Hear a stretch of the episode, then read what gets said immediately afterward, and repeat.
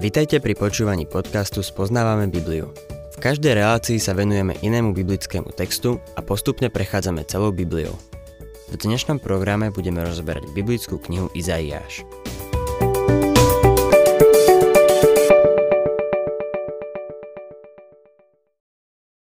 Milí poslucháči, štvrtá kapitola pokračuje v Izaiášovom proroctve, ktoré sieha od druhej po piatu kapitolu. V týchto kapitolách vlastne máme zhrnutie celej knihy. Dotýka sa v nich všetkých tém, ktorým sa bude venovať vo zvyšku knihy.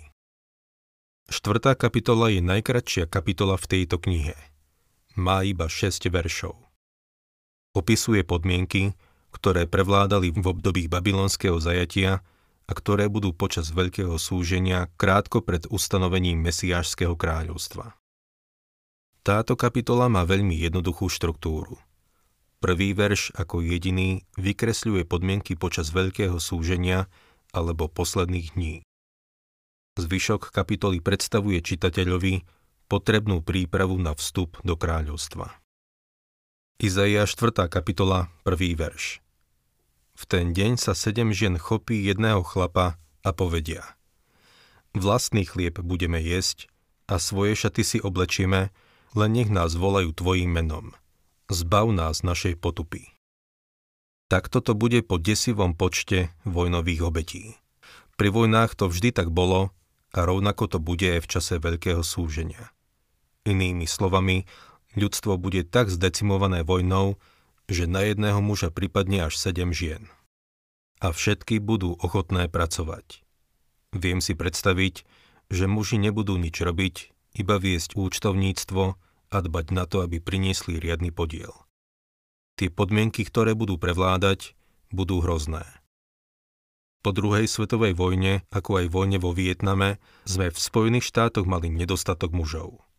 Manželke som zo žartu povedal, aby sa o mňa dobre starala, lebo nie je veľa mužov na výber. Druhý verš. V ten deň bude hospodinov výhonok chválou a slávou, plod zeme pýchou, a ozdobou pre zachránených z Izraela. V ten deň odkazuje na deň hospodina. V Izaiášovi a vlastne vo všetkých prorokoch sa táto fráza bude objavovať znovu a znovu a potom zase aj v Novej zmluve. Zvlášť Joel bude mať k tomu, čo povedať. Začína v tme a prechádza do svitu. Začína s veľkým súžením a prejde do tisícročného kráľovstva. V tomto verši je aj odkaz na pána Ježiša Krista, lebo on je tým výhonkom. V hebrečine je 8 výrazov, ktoré prekladáme ako výhonok a všetky sa vzťahujú na pána Ježiša. Neskôr budeme čítať, že vyrástol ako výhonok, ako koreň zo suchej zeme. On je to zelené, čo vyrástlo na púšti. Tretí verš. Kto zostane na Sione a kto prežije v Jeruzaleme, bude sa volať svetým. Všetci, čo sú zapísaní v Jeruzaleme pre život. V Božom ľude, či už spomedzi Izraelitov alebo pohanov, budú takí, čo prežijú to obdobie veľkého súženia. Tí, čo umrú mučenickou smrťou, budú samozrejme vzkriesení na konci vekov. Matúšovom evaníliu to pán Ježiš vyjadril možno trochu zvláštne, ale pozeral sa na koniec súženia. Kto však vytrvá až do konca, bude spasený. Na začiatku boli zapečatení, aby si boli istí, že vytrvajú. Náš pastier dokáže zachovať svoje ovečky a preto vytrvajú až do konca. S touto istou myšlienkou sa stretávame aj v zjavení v 7. kapitole, kde sa píše o tom veľkom zástupe židov i pohanov, ktorí boli zapečatení na začiatku veľkého súženia a to obdobie prežili. Štvrtý verš.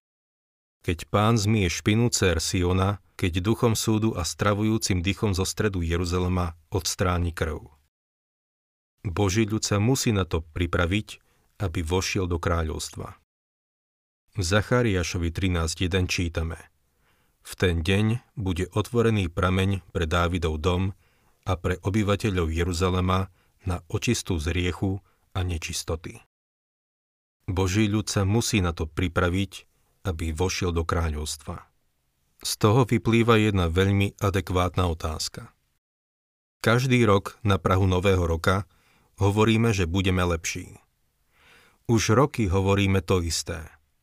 Moja otázka je, si pripravený ísť do neba? Predstav si, že by ťa Boh, takého aký si, dnes zobral do neba. Bol by si na to pripravený? Ja na to nemôžem odpovedať za teba, ale viem, že Boh bude musieť ešte toho veľa opraviť na mne, aby som bol pripravený ísť do neba. O tom je vlastne celý život. Je to škola, v ktorej sa pripravujeme na väčnosť. Veľa ľudí robí jednu nešťastnú chybu, keď si myslia, že tento život tu je všetko, čo existuje. Na zemi prebieha príprava na väčnosť. Keby ťa Boh dnes vzal do neba takého, aký si, bol by si ako hranatý kolík v okrúhlej diere? Obávam sa, že ja áno. V prvom liste Jánovom, v 3. kapitole v 2. verši čítame Milovaní, ešte sa neukázalo, čím budeme. Ešte bude musieť na nás urobiť pár zmien. 5. verš Nad každým miestom vrchu Siona a nad jeho zhromaždením hospodin stvorí oblak, čo cez deň dymí a v noci žiari plamenným ohňom. Áno, nad celou slávou bude baldachín. Božia sláva bude nad každým domom v kráľovstve, nielen nad chrámom. Bude to niečo nádherné. 6. verš. A stan, čo poskytne tôňu v horúčave dňa a je útočiskom a úkrytom pred výchrycou a dažďom. Izraelský národ bude nakoniec v bezpečí. Izrael dnes nemá pokoj. Preto toto proroctvo ešte nie je naplnené. Židia ešte nie sú späť vo svojej krajine ešte nežije každý z nich v pokoji pod svojim viničom a pod svojim figovníkom. Všimnite si, že pokoj vždy nasleduje po milosti, milosrdenstve a očistení. Problém nie je v politických stranách ani v cudzej krajine. Problém spočíva v ľudskom srdci. Bojujeme, lebo je to v našich srdciach. Človek je bojový tvor, lebo je hriešnik a odmieta sa tou otázkou zaoberať. Kým sa srdce človeka nezmení, bude nasledovať jedna vojna za druhou. Dostávame sa k 5. kapitole, ktorá uzatvára toto jedno proroctvo, ktoré začalo v druhej. Prvých sedem veršov je pieseň o vinici, ktorá hovorí o izraelskom národe a o blížiacom sa zajatí. Po nej nasleduje šestoro beda, alebo šesť konkrétnych hriechov, ktoré privolali Boží súd nad národom. Ku každému hriechu je uvedený trest. Tí, čo vedia čítať po hebrejsky, mi povedali, že pieseň o vinici je nepochybne jedna z najkrajších piesní, aká bola kedy napísaná. Nemá páru, nedá sa s ničím porovnať. Je to hudobná symfónia a v slovenčine sa ju nedá reprodukovať. Je to pieseň porovnateľná s ktorým žalmom. Vinica je dom Izraela. Vinica je v písme jeden z dvoch obrazov z oblasti botaniky, ktorý predstavuje izraelský národ. Tým druhým obrazom je figovník. Pán Ježiš pred svojou smrťou povedal podobenstvo o vinici, čo sa samozrejme vzťahovalo na celý dom Izraela. V prorok oznamuje bezprostredné zajatie Severného kráľovstva do Asýrie a Južného kráľovstva do Babylonu. V Matúšovi pán Ježiš Kristus ukázal, že Boh dal Izraelu druhú šancu, keď sa po 70 rokoch vrátili z babylonského zajatia, ale odmietnutie Božieho syna privolá ešte väčšie a vážnejšie rozptýlenie. Prejdeme teda k 5. kapitole a budem čítať prvý verš. Zaspievam svojmu milému pieseň môjho milého o jeho vinici. Vinicu mal môj milý na úrodnom úbočí. Môj milý je Pán Ježiš Kristus. On je Mesiáš Izraela a Spasiteľ sveta. Na úrodnom úbočí, na pôde ako takej, nie je nič zlé. Problém je v samotnej vinici. Zo 7. verša je celkom jasné, že vinica je dom Izraela. Je to Judsko. Nie je to církev alebo niečo iné. O tom nemusíme pochybovať ani hádať.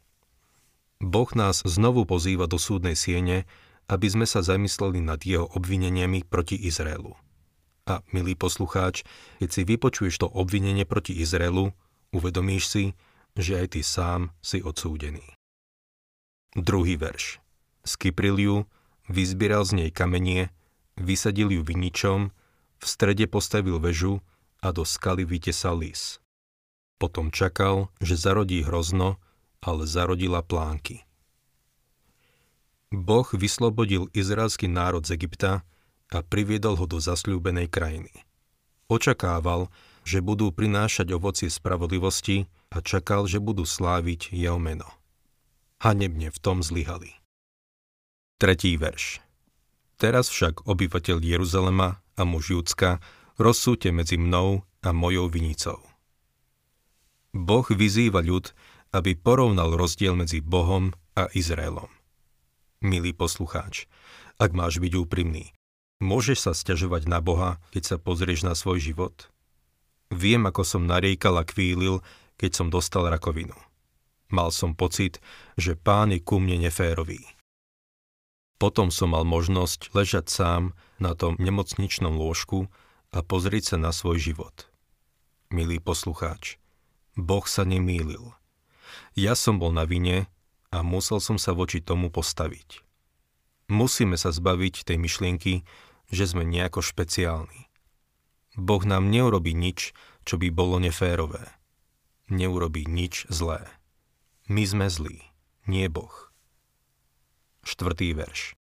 Čo som ešte mal urobiť pre svoju vinicu a neurobil som? Čakal som, že zarodí hrozno, prečo teda zarodila plánky? Boh tu hovorí, že urobil všetko preto, aby prinášali ovocie spravodlivosti. Za týchto okolností ich zlyhanie bolo naozaj vážne. 5. a 6. verš Teraz vám chcem oznámiť, čo urobím svojej vinici. Zvalím jej plot, aby ju spásli, zrútim jej ohradu, aby ju pošliapali. Skoncujem s ňou.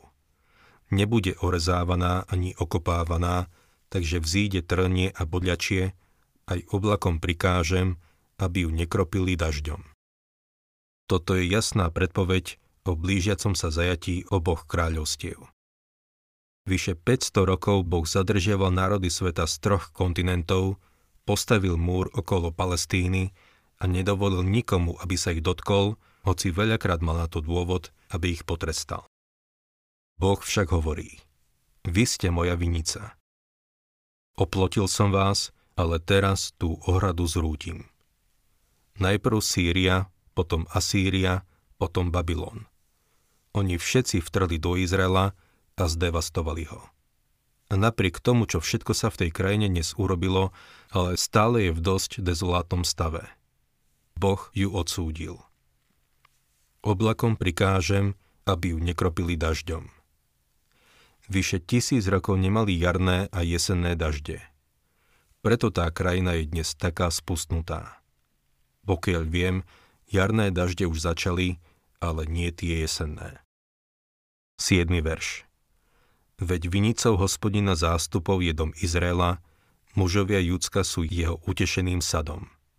Čakal na právo a hľa krvi prelievanie, na spravodlivosť a hľa volanie o pomoc. Nemusíme hádať, o kom to prorok hovorí. Vinica je dom Izraela. V nasledujúcich veršoch máme šestoro beda. Každé z nich poukazuje na konkrétny hriech, za ktorý ich Boh odsúdi. Mohli by sme ich aplikovať aj na seba alebo na náš národ. Výklad tohto textu sa však vzťahuje na izraelský národ. A už sa aj naplnil. 8. verš Beda tým, čo hromadia dom na dom a pole k poľu pripájajú, takže niet miesta a sami zostanete bývať uprostred krajiny. Čo je tým prvým hriechom Izraela? Je to žiadosť očí, konkrétne žiadostivosť. Žiadostivosť, ako čítame, je modlárstvo. Rozťahovali sa na úkor chudákov. To je to, čo sa v stalo. Chudák bol vytlačený von, aby si boháč mohol nahromadiť všetok majetok. Boh to odsúdil – Jediným ospravedlenením pre takéto rozťahovanie sa je neukojiteľná žiadostivosť po väčšom majetku a vlastníctve. Toto je ten príbeh, ktorý tu máme. A opäť môžem povedať, že je to smutný príbeh. 9. a 10. verš V ušiach mi znie prísaha hospodina zástupov. Veru, mnohé domy spustnú a tie veľké a krásne zostanú neobývané. 10 jutár vinice urodí jeden bat a chomer osiva prinesie efu. Boh tu hovorí, že napriek tomu, že si zväčšili a rozšírili role, nebudú mať väčšiu úrodu.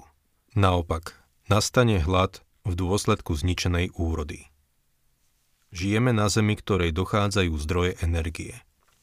Míňajú sa nám zásoby ropy. Máme nedostatok ornej pôdy. Ekológia je dôležitá téma. Zem sa do veľkej miery zničila znečistením. Jedného dňa sa ocitneme na spustnutej planéte rýchlo sa nám míňajú zdroje energie. Ak plánuješ nejakú cestu, choď čím skôr, lebo možno už bude nedostatok paliva. Možno k tomu nedôjde za nášho života, ale niektorí sa toho možno dožijú. Toto bol trest, ktorý Boh dopustil na izraelský národ. 11. a 12. verš Beda tým, čo sa včas ráno zháňajú za opojným nápojom, až do zotmenia ich rozpaľuje víno citara, harfa, bubon, flauta i víno. Ich hostiny. Na skutky hospodina nehľadia a dielo jeho rúk nevidia. V tomto verši sa spomína opilstvo a rozkoš, ktoré dosiahli celonárodný rozmer, čo nakoniec viedlo k otupeniu duchovného vnímania. Na budúce sa budem chcieť ešte k tomu vrátiť.